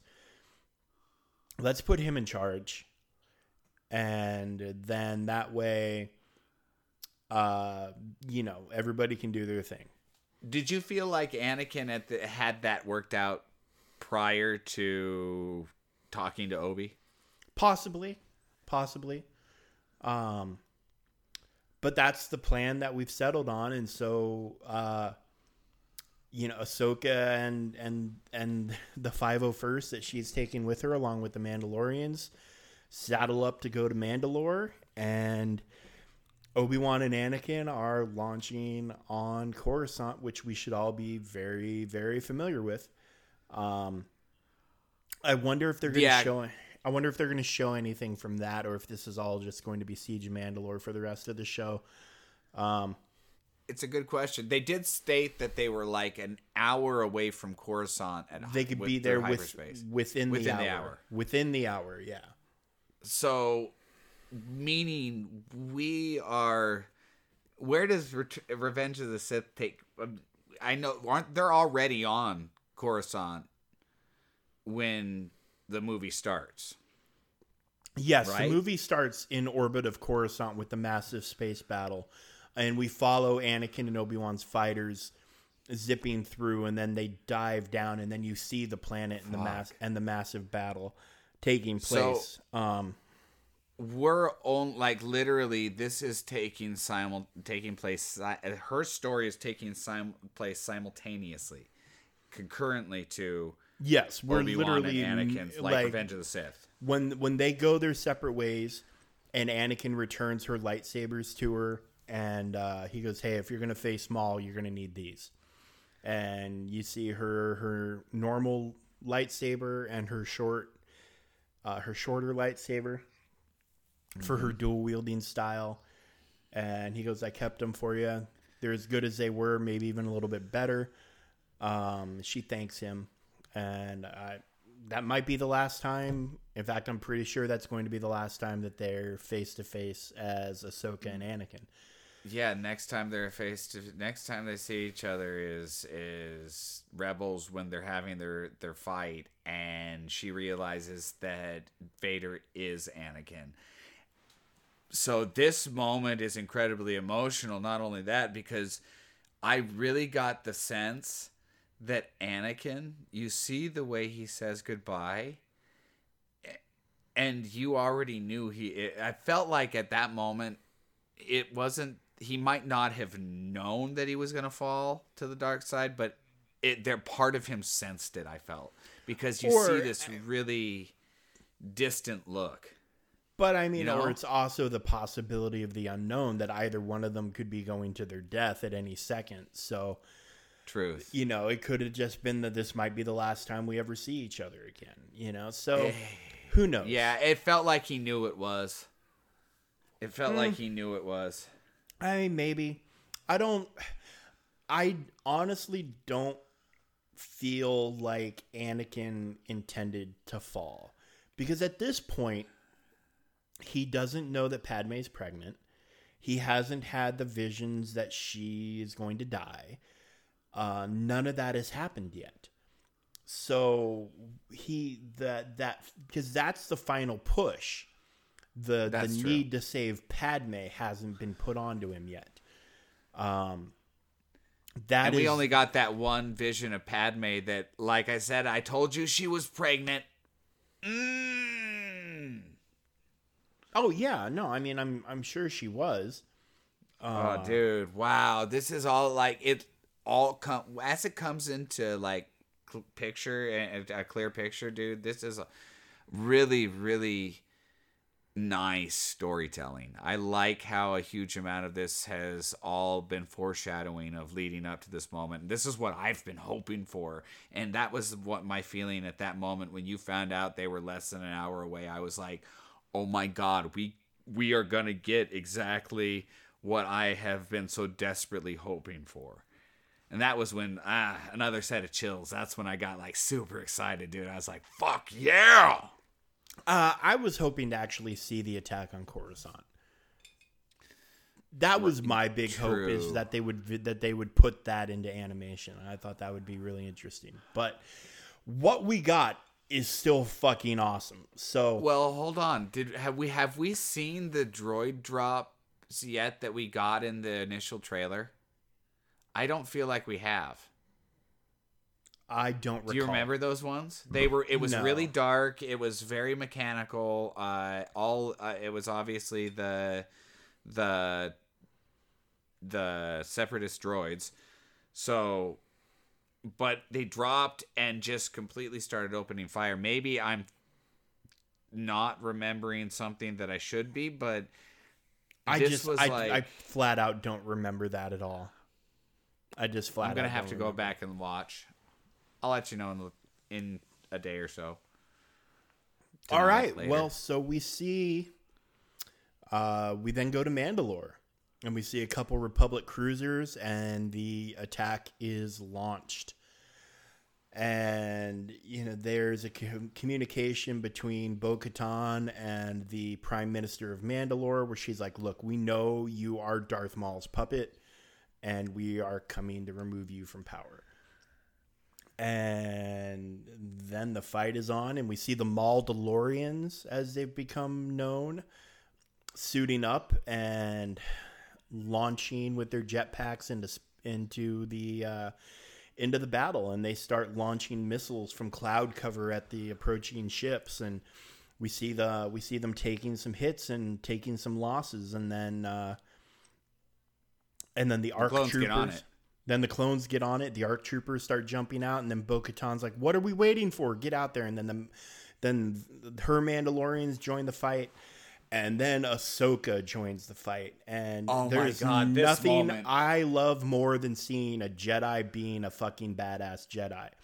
And she is flying through what she says to Rex. I'll, I'll I bet I beat you to the ground or something like that, or I'll get there mm-hmm. 1st and then she just starts flipping and flying through the air and bouncing from ship to ship, just lightsabering the shit out of anything in her way. Oh, so Oh, fuck, badass. It was like the moment I have been it, of Jedi badassery that I have been waiting for from the Clone Wars and what they can do with CGI. I mean, computer graphics they can do shit that they can't really do in live action just because the the limitations that we currently have or that we have in physics. So to make it look real, you can't really fuck with that. Obviously, you can do a certain amount, but and now we can do more than we've ever been able to do before, but at the same time, what they gave us with this was like that moment that you were just you knew you were in for something good all the way up to this point, but you didn't know how good and it's like at that point you knew it was going to deliver every minute beyond it, the whole episode was going to be something that this whole saga if it's done in the same ri- light and the same way it's going to be it's epic fucking just it's going to be one of those things pivotal It's already been see. it- the one episode was already fucking epic. So one can only imagine what it's going to what it's going to progress to from there. But hey, let me ask you this. Did uh when when Ahsoka was was going from ship to ship as they were coming in for their combat landing and doing her badass stuff, did it remind you at all of Valkyrie in Thor Ragnarok when she was going from ship to ship and fucking shit up so they could make their escape through the devil's anus? Did it remind you of that at all? Because it kind of reminded me of that. it felt like it but again this is like marvel disney star wars now it's all this interconnected beast and uh, if you have see like a, a, a, skeleton rendering of this already So all you have to do is say change and tweak timing and or maybe the order of it, etc., etc., and then just put a new skin on it. You can use the same footage so many different times before people start saying, "Wait a second, can you know, are these the same scenes?" Because I'm not saying they were the really same a person scenes. doing that shit. I'm not saying it was the same scenes. It just it was a very similar feeling scene to me, and I love that scene in Thor Ragnarok, and so obviously I loved it even more when they're putting lightsabers into a Jedi's hands and having her go ham. Um, it just to me it seemed very like it was familiar in the best way possible. You know what I'm saying? I agree. Agree. It was awesome. I I Like they took how they it. inspiration from it. Like they took the inspiration. That was that was kind of my feeling. Absolutely, agreed you know, completely. for that two they- for two two badass female warriors um, to kind of share a a similar fucking scene. I think that's moment. pretty cool. Uh, but then they touch down, and you see them. They're driving the Mauldalorians back. They're uh, they're taking losses for sure, but they're they are accomplishing what they set out to do. Uh, now, of I all of her part going down, I think that is my my favorite uh, moment in the whole uh, uh, portion of it. That whole scene is when she touches down and the Mandalorians regroup and they charge her. Did you Dude. see? Did you see when she landed? She shoved her lightsabers into the deck to slow her down a little bit for just a second. I thought that was a really cool touch. Right? Oh, I loved it. And then she comes popping up and they all like just go balls at her and she just whips out both lightsabers and goes completely ham on deflecting the the shots and the, I mean she kills obviously a handful with the ricochets but dude what a, a fucking moment. What skill obviously you're seeing that she has with the lightsabers but it was like a moment that i have been waiting for from a huge amount of the clone wars getting you got obi-wan and you got anakin you got with a little bit of the lightsabers here and there but you finally got a really good amazing lightsaber battle scene and I think the best is still to come. Uh, which right. we will, when we get to the end of the episode, we'll talk about that a little bit more. Uh, but she's quickly joined by Rex and um, and the clone troopers and the Mandalorians, and they begin driving the Mandalorians back. Um, can you recall the name of the commander of the Mandalorians? I it's escaping me No. at this moment. Yeah, but um, so he's directing you know the he's directing some of their actions as i think he can tell that they can't um, they can't win this fight uh, so he he kind of orders uh, kind of orders a strategic retreat and uh, what do they what do they say to Ahsoka? They pick up some sort of signal coming from one of the undergrounds, and so she goes off with a bunch of clone troopers to investigate. they called Rex, and she and yeah, she's like, "We'll be right there." She Yeah. doesn't even let Rex answer. Interesting, yeah. I I don't remember that guy's name, but I always I the, when I saw him, my first thought was Dolph Lundgren. When I saw him, my first thought was that he kind of looked like, um, oh fuck, the main Bad Batch guy, uh, the leader of the Oh. Bad Batch. He kind of looked like the leader of the Bad Batch, a little bit, Like different Hunter. hair. Hunter, yes, like Hunter, different hair, Blonde, but, but, a little, but a little similar. I, I was like, I was like, did they just use the same face and change the hair? He might be a clone, dude. Could he be. might be a mu- he, uh, or a reject or whatever a bad batch reject. I don't know. Wow, it would be interesting to pause it and take a look at the guy's face and see if he matches up with the clone. Yeah, I'm- it'd be it'd be do cool to that do too. it. It'd be cool to do a side by side of him and Hunter. I'll, Um, we'll do that on face. I'll pop that on Facebook if I can figure out a way to do it. Uh, yeah, go. I mean, there should be any number of free photo editing software that will allow you. Oh, to I already got that. I just need to figure out how to get it off the video. So Oh, I I'm mean, not- I'm sure you I'm can not find a computer still. savvy. I'm sure you can find still images on on Google right, there's got to be something. on the great Even Google. if I, Even if I, I'll figure it out. Anyway, so So they go I, I off. actually know how to do it. Never mind. That's easy. Anyhow, so back to it. So they go off, and then we follow Bo Katan and her soldiers storming the throne room. And neat little, neat little fight scene with uh, a lot of dual wielding blasters and deflector shields built into gauntlets, blocking blaster shots. And uh, I like that deflector shield bit, dude. That was like really kind of medieval knighty kind of mixed with awesome Mandalorian skill. It, it was really a cool combination of the two eras, like in my mind, I guess. yeah, great shield. great action scene. Um, then we see Bo Katan go head to head with the uh, the puppet of Darth Maul. He's got Fucks some really. His fucking armor was pretty cool though.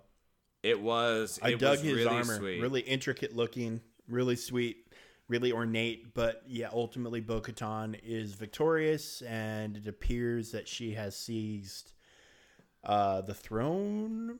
Whatever. She's taken Mandalore back. She's been Mandalore back, and only Maul is now in control in that sense down in the sewers, and she and Ahsoka have split up at this point by this point in time, and that's what one thing Bo Katan says to Ahsoka is like, "You have to catch Maul, or he's just going to keep doing this." Yeah. So the, we see Ahsoka with her clones gathered at the entrance to these tunnels. And Oh, my Mandalore thing. Remind me at the end of this to stoke your feelers about a question I I did pop up at the end of last week's episode that you didn't get to catch that I didn't tell you about because I wanted to wait till this moment. Well, do it now. Do it now. Do it now. Hit me with it. Okay, hit you with it. All right, you ready for this? Okay, so Yeah, send it, One buddy, thing send it. I noticed is Mandalorian, the Mandalorian. His whole helmet thing. It's like a religion, right? It's a creed. Yeah, it's a creed. It's a creed. Now, we do see him potentially right during. I mean, do we ever discuss where he is, where this battle's going on? His homeworld. um, no, they never do mention his homeworld. It but could I- be that he's on Mandalore or somewhere else. If he's on Mandalore, we may be getting a flashback to this battle, and we may see Ahsoka at some point in time during this. It's very possible. Um, I guess it would explain why the Death Watch showed up. Um, but maybe that's where the the drop ship thing that you saw comes into play. Is maybe the mm-hmm. the separatists come to re to take Mandalore in the midst of all this confusion. Now there is an other thing though that I do kind of want to also get at is now again the creed the the it's like a life a religion. I don't take off my helmet or no I'm no longer a Mandalorian kind of thing which we see Bo-Katan clearly take off her helmet.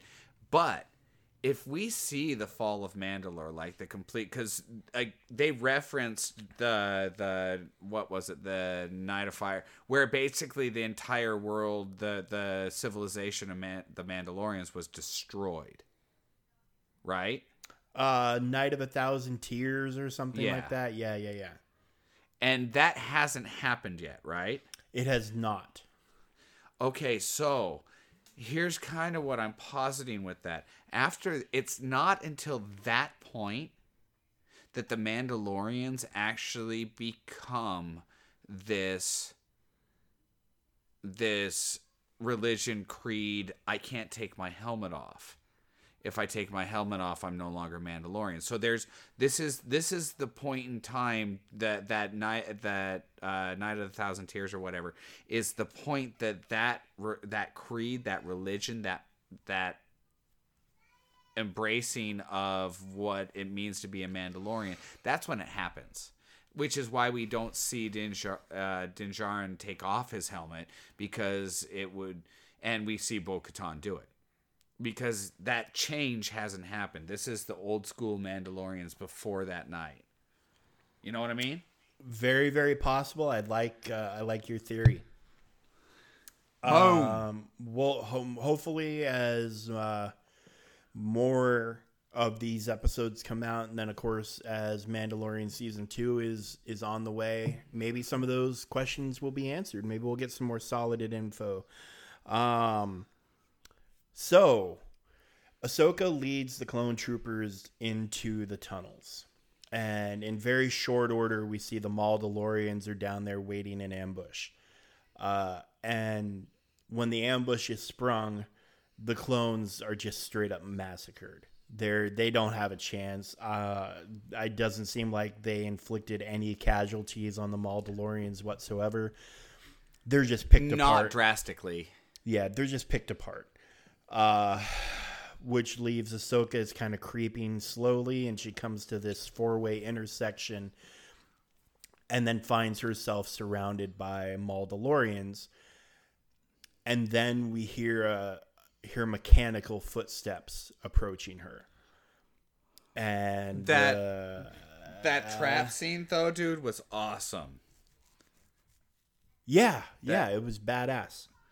Because it's like you get that moment where they're basically drawing the clones through the tunnels and she's following them always coming too late. Oh hold on just a second.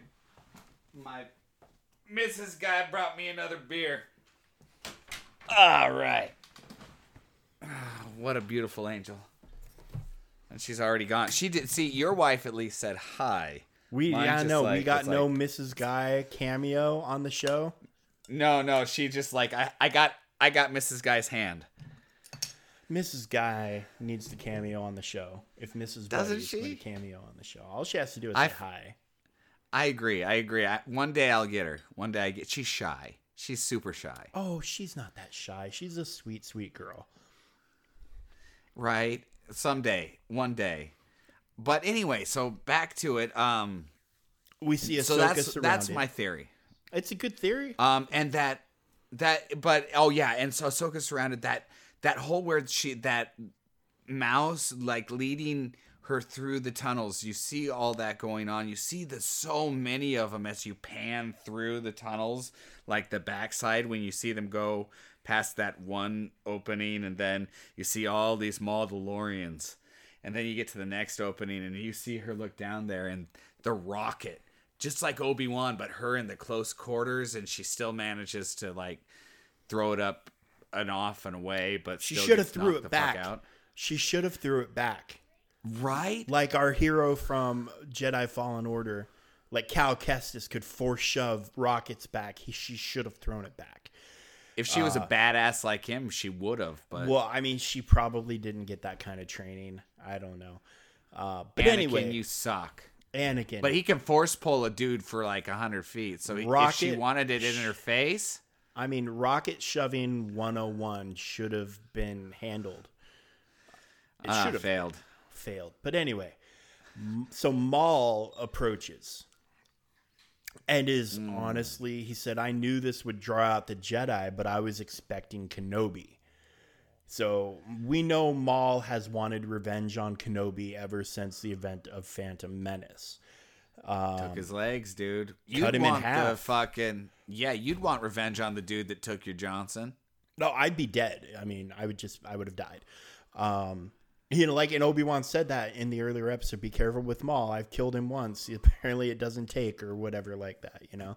that was an awesome moment. I, I, that made me chuckle actually. Yeah, that was good. That was good. Uh, so yeah, he's apparently upset that we he's got Ahsoka and not Obi Wan, uh, and he's like, "What are you doing here?" And And you see her defiance. yes, And yeah, credits. And, And then it's credits. like, oh. Oh, dude, at that point in time, I like, my butthole was puckered. I was like shaking and thinking to myself, oh my God, we're in for a fucking show. Yeah, Oh. that that again that this might have been the finest hour of the Clone Wars, and if all the rumors and talk, what little there's been, is to be believed, we haven't even seen the best stuff yet. No, by the they they say it just gets better and better, and the best is the final script, meaning it, it- this was supposedly the worst of the arc.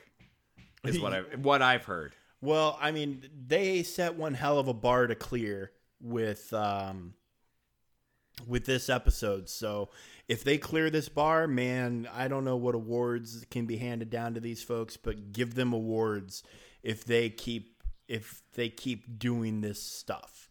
Seriously. Oh God. I'm beside Yeah. myself. This episode, I you got my I I I saw the episode. I watched it watched it just before Buddy, and I I sent him a message like, "Whoa, have you watched it?" And th- he said no, and it was like, I didn't say really a whole lot more other than that because wow holy fuck and his message back to me the first message back was holy fuck Yeah. Yeah, I mean, this was one of those things where you you know you're seeing something special. Um, they just everything about the whole show, the the writing, the music, the animation, the story, everything was just perfect. And we've I hit mean, on all the things you just mentioned earlier through like an episode here an episode oh the music was awesome here oh this was awesome there oh this was awesome there but we hadn't get gotten that full effect and this was everything Yeah, they nailed it. They nailed it. So hats off to them. Uh, cannot wait until next Friday. Cannot wait. Me neither i hope they release this as a movie i really really do Uh, yeah, it would be. Well, I mean, when they're all said and done, you'll be able to sit down and watch them all concurrently. So that would be similar to a movie for sure. But But do we need the narration in between and the breaks and those kind of things, or would it be just? it depends on what that narration has to tell us. Because this narration showed us some pretty decent stuff.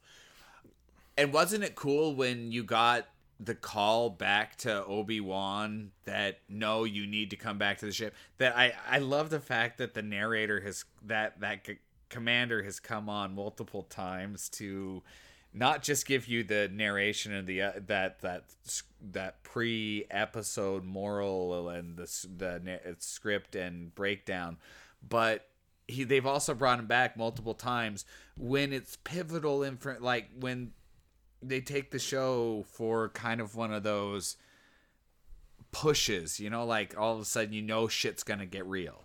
Oh well, shit's gonna happen. He's a reoccurring character. He's in quite a few episodes of the Clone Wars. He's been a lot in a lot of the shows. But like the Ahsoka one where he, they argued back and uh, like, or he was gonna arrest them and everything. Um, Trace uh, was flying the ship. Yeah, yeah, yeah. No, I know what you're talking about. I knew what you Yeah, were talking yeah. about. But yeah, no, he he's a reoccurring character. He's in. You- a, I love He's in a, quite a few episodes. And then, But yeah, when you they're, heard they're, that, yeah, they're, they're awesome. leveraging they're leveraging Captain Cool voice there because he does have a very cool voice to be the narrator as well.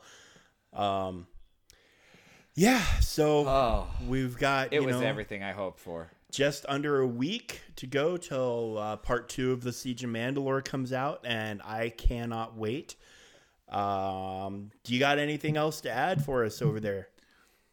Um, let me think. Let me see. I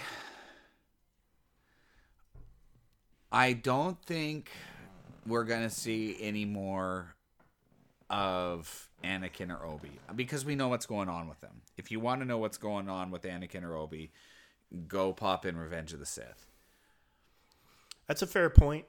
Uh, of course, I had predicted a couple episodes ago that we wouldn't see them again at all, and here we go with uh, we got a we got an episode. So, uh, right? True. potentially we may get something else, but it wouldn't surprise me if we didn't.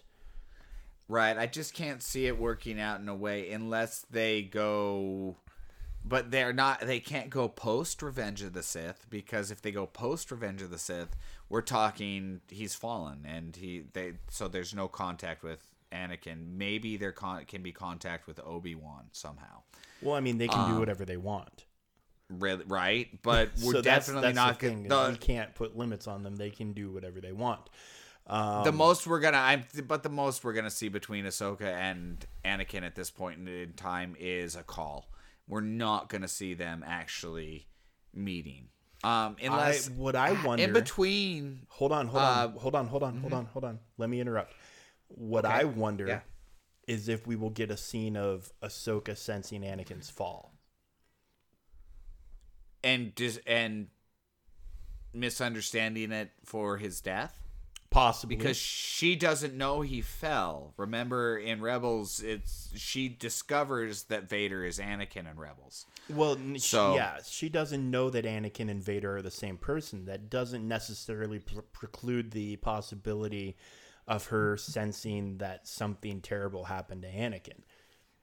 Absolutely, and his and he always has described Vader as killing Anakin. Even even Vader described it that way.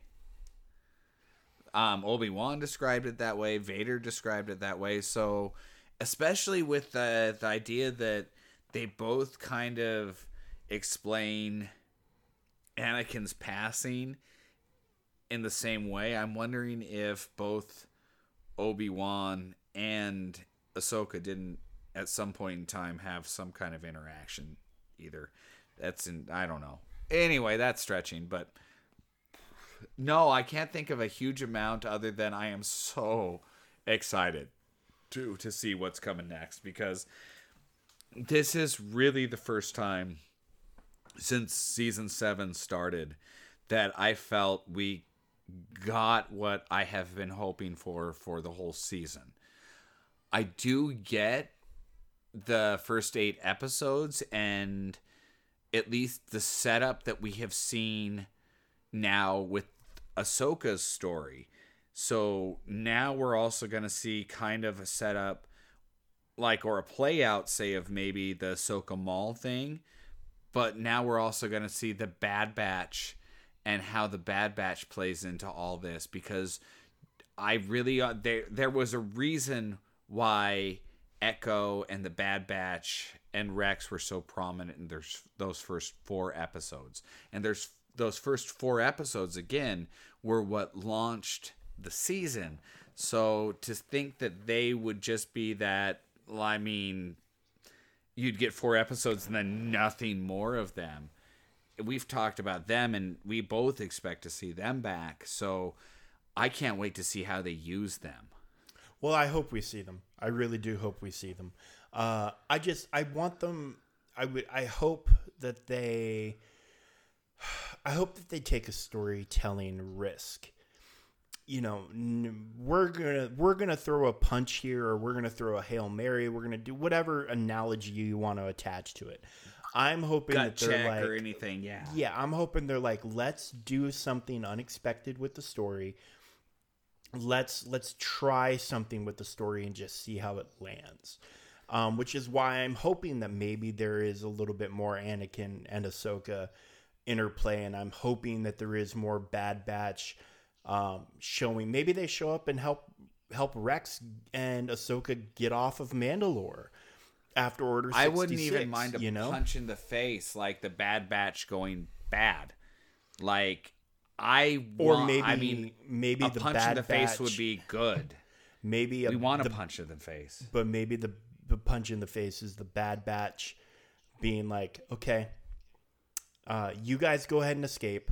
We're gonna hold them off as long as we can, and then maybe they, you know, they die, they sacrifice their lives so Ahsoka and Rex can get away. Maybe that's the gut punch. I'd agree. I, Um, I'm not uh, not gonna say that wouldn't be a good fucking punch in the face, dude, because that would be a that would be more than a punch. That'd be like a kick in the nuts. Well, it would And be a kick in the I nuts, but it's it. also the kind of heroic death that if you have to get rid of those characters, it's the kind of it's the kind of heroism that they deserve. You know, everybody Agreed. everybody out there recognizes and appreciates the heroic sacrifice. You know, whether it's whether it's the the the Texans at the Alamo or the Spartans at Thermopylae, you know, the heroic last stand of a few against many is always one of those awesome inspirational stories and you know if if you had to take a story risk and say hey we created these characters people seem to like them But we have to kill them, or we want to kill them. How do we kill Rogue them? One. Let's send them off as heroes. Rogue One is a dirty dozen, perfect examples, all sorts of examples. The heroic sacrifice. We've seen parallels before, so it wouldn't be necessarily a bad one. But again, even to see them turn bad and become, uh, find out that the entire time both clones and droids were programmed not to be able to hit Anakin, period. Like they just couldn't do it, and then to find out, and then to have this one specific legion that comes behind, like even a badass behind him that's uh, like they all become these super, like. I'm fine with that. I just. I like yours better. I would prefer the just- gut punch in the face like that and I know let them go out as you've been rooting for the Bad Batch to go evil from the beginning. I just don't see it happening. Call uh, me Mark Hamill with evil Luke.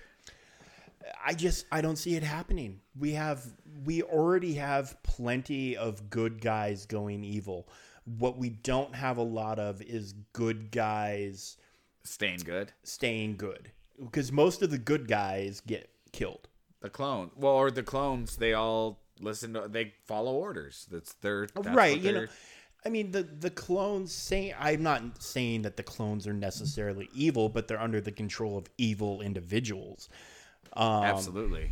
you know, and all they're doing to them is following orders. This is our programming. This is what we are meant to do. We, this is uh, something that was laid down in our genetic code or whatever. When this order command is given to us, we follow it. You know, no, no animosity, no anger, no hate, no nothing to give it away. Just blank professionalism. We're soldiers. We we are given orders. We follow them. We execute the orders perfectly.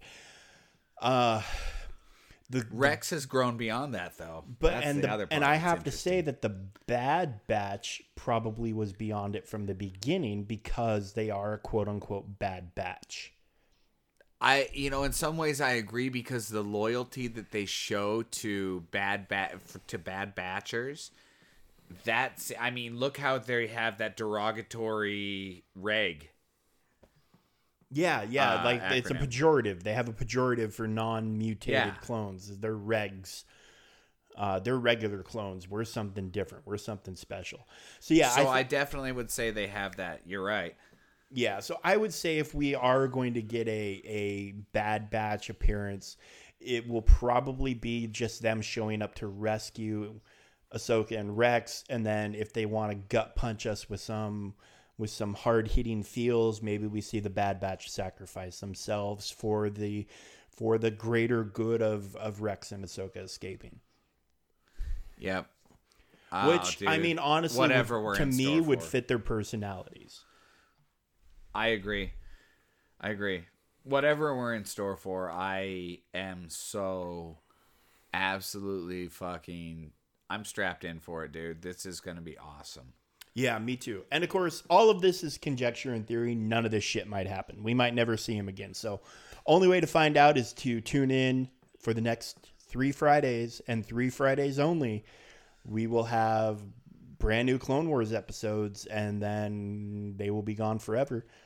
And I have not heard of a new animated series that is on the way to kind of fill the shoes Nope, Um, only live action. only live action, but I'm I'm hoping they have another project in the works. Uh, you know, and maybe it was some maybe there was some stuff that they had set to announce at either D23 or San Diego Comic Con. Uh, Comic Con was just canceled for the year.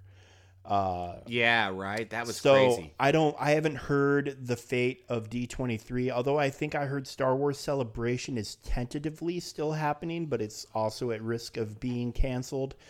Um, so maybe some of these announcements that we're waiting for were primed for those, and then depending on the fates of those conventions, maybe we'll get them in another form. Um, most likely through social media, obviously. Um, I'm I just don't hoping even know when there's something. Disneyland and Disney World are set to reopen. So you know, Nobody it's knows. like this Nobody is, knows. This Nobody is knows. their this is their bread and butter right here. This is what they're going. Oh, for. well, I mean, they they they have a you know they have a couple bucks in the savings account that they're living off of. They'll be okay.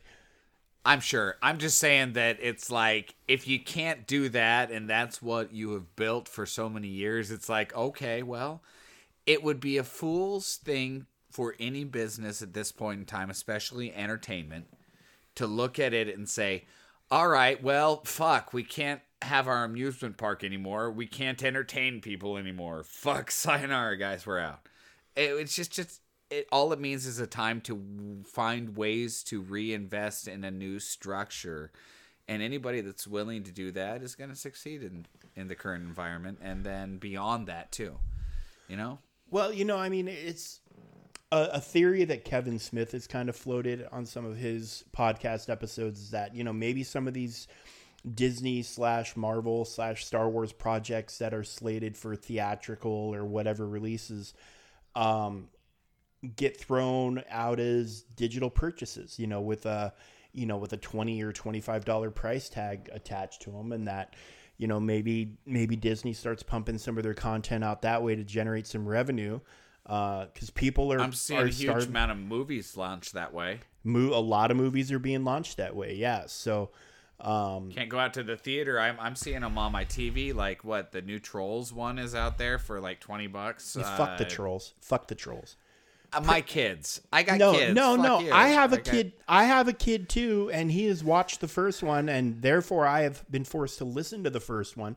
And I'm here to tell you that I have a list. the Shh, no, no, no, no, no. Don't you do this shit to me, motherfucker. I have a list. I have a list of who I think are the most evil characters in existence. And Princess Poppy is number one. Do you want to know why? Because that bitch almost causes the extinction of her entire race because she wants to throw a party. Fuck you. number two. Number two is Ramsay Bolton from Game of Thrones. so if you know anything about Ramsay Fair fucking game. Bolton, you know what a shit heel he was. And I hate Princess Poppy more than I hate Ramsay Bolton. So fuck that fuck that little annoying bitch. Fuck her. Wild hair. And you can't put clothes on trolls. I don't know what that Tro- has to do with any of that. Just fuck them. Fuck them all. all the fucking trolls. All the fucking trolls Dude. and the fucking Bergens too. They can all go rot in fucking hell.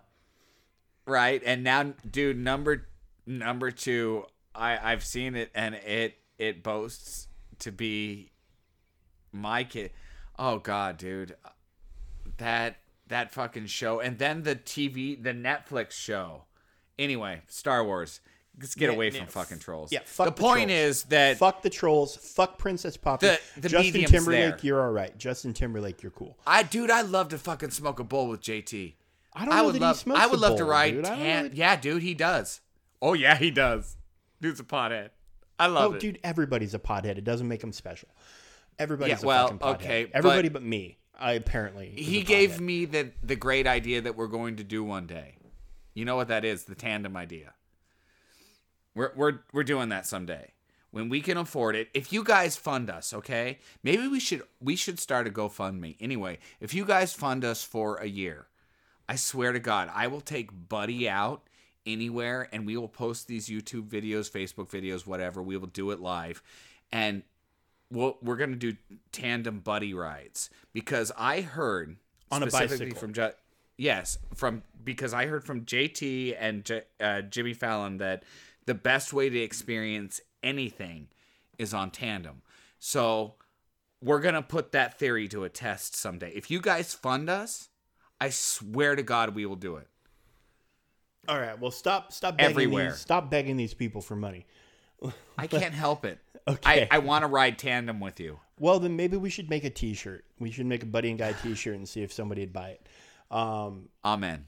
all right, cool. So, anyway, so that's we gave you we gave you a pretty good episode here. I think we're at a an hour and fifty three minutes right now. Holy crap! Yeah, we gave you almost a double doser here. You're Uh, welcome. But it was needed. Told you it was gonna be good, guys. and it was warranted and it was definitely deserved and uh, strap in for more of the same next week uh, when we get to part two of the siege of mandalore uh, check us out on our social media on facebook at the broom boys and on uh, and on Twitter, Twitter. at broom underscore boys, broom underscore boys. Uh, please follow, give us a like, give us a shout out, and uh, yeah, if you want to do a guest shot on the podcast with us, hit us up on Twitter, and we will uh, we will arrange it. Uh, The other so is yeah. uh, I would like to say is if you guys Wow, fuck, it's gone. All You- right, you, said so the Twitter thing. You said that thing, and I got all excited about you doing hit that a, again. And so you hit a pothole. I hit a pothole. Okay, well, so on that note, I am Buddy, I'm Guy. And we have spoken.